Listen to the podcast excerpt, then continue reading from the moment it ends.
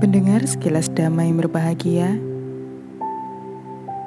orang yang memberikan yang terbaik, pemberi yang terutama, pemberi yang terunggul, akan hidup lama dan ternama dimanapun ia terlahir ulang.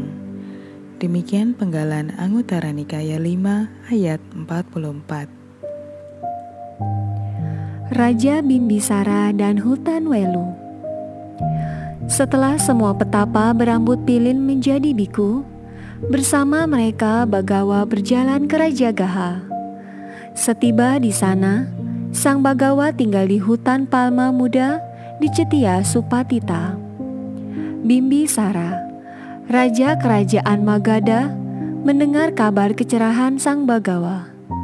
Ia mengetahui bahwa sang Bhagavā berada di wilayah kerajaannya.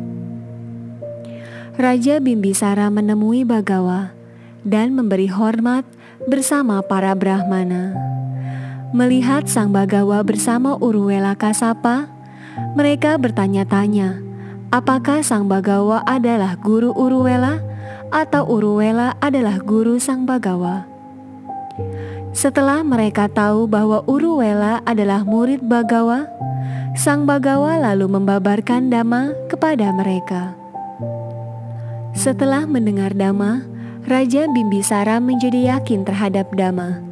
Ia berkata, "Ketika masih muda, saya mengikrarkan 5 cita-cita. Saya berpikir, semoga aku bisa menduduki tahta. Semoga aku bertemu Buddha. Semoga aku bisa menghormat Buddha. Semoga aku bisa mendengar Dhamma dari Buddha. Semoga aku bisa memahami Dhamma Buddha."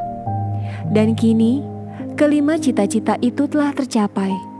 Menakjubkan Bante, menakjubkan. Mohon ingatlah Bhagavā bahwa saya adalah Upasaka yang telah pergi berlindung mulai hari ini dan selanjutnya seumur hidup. Keesokan harinya, Raja Bimbisara mengundang sang Bhagavā dan para biku untuk menyambut derma makanan di istananya. Disambut oleh Dewa Saka, Raja para Dewa.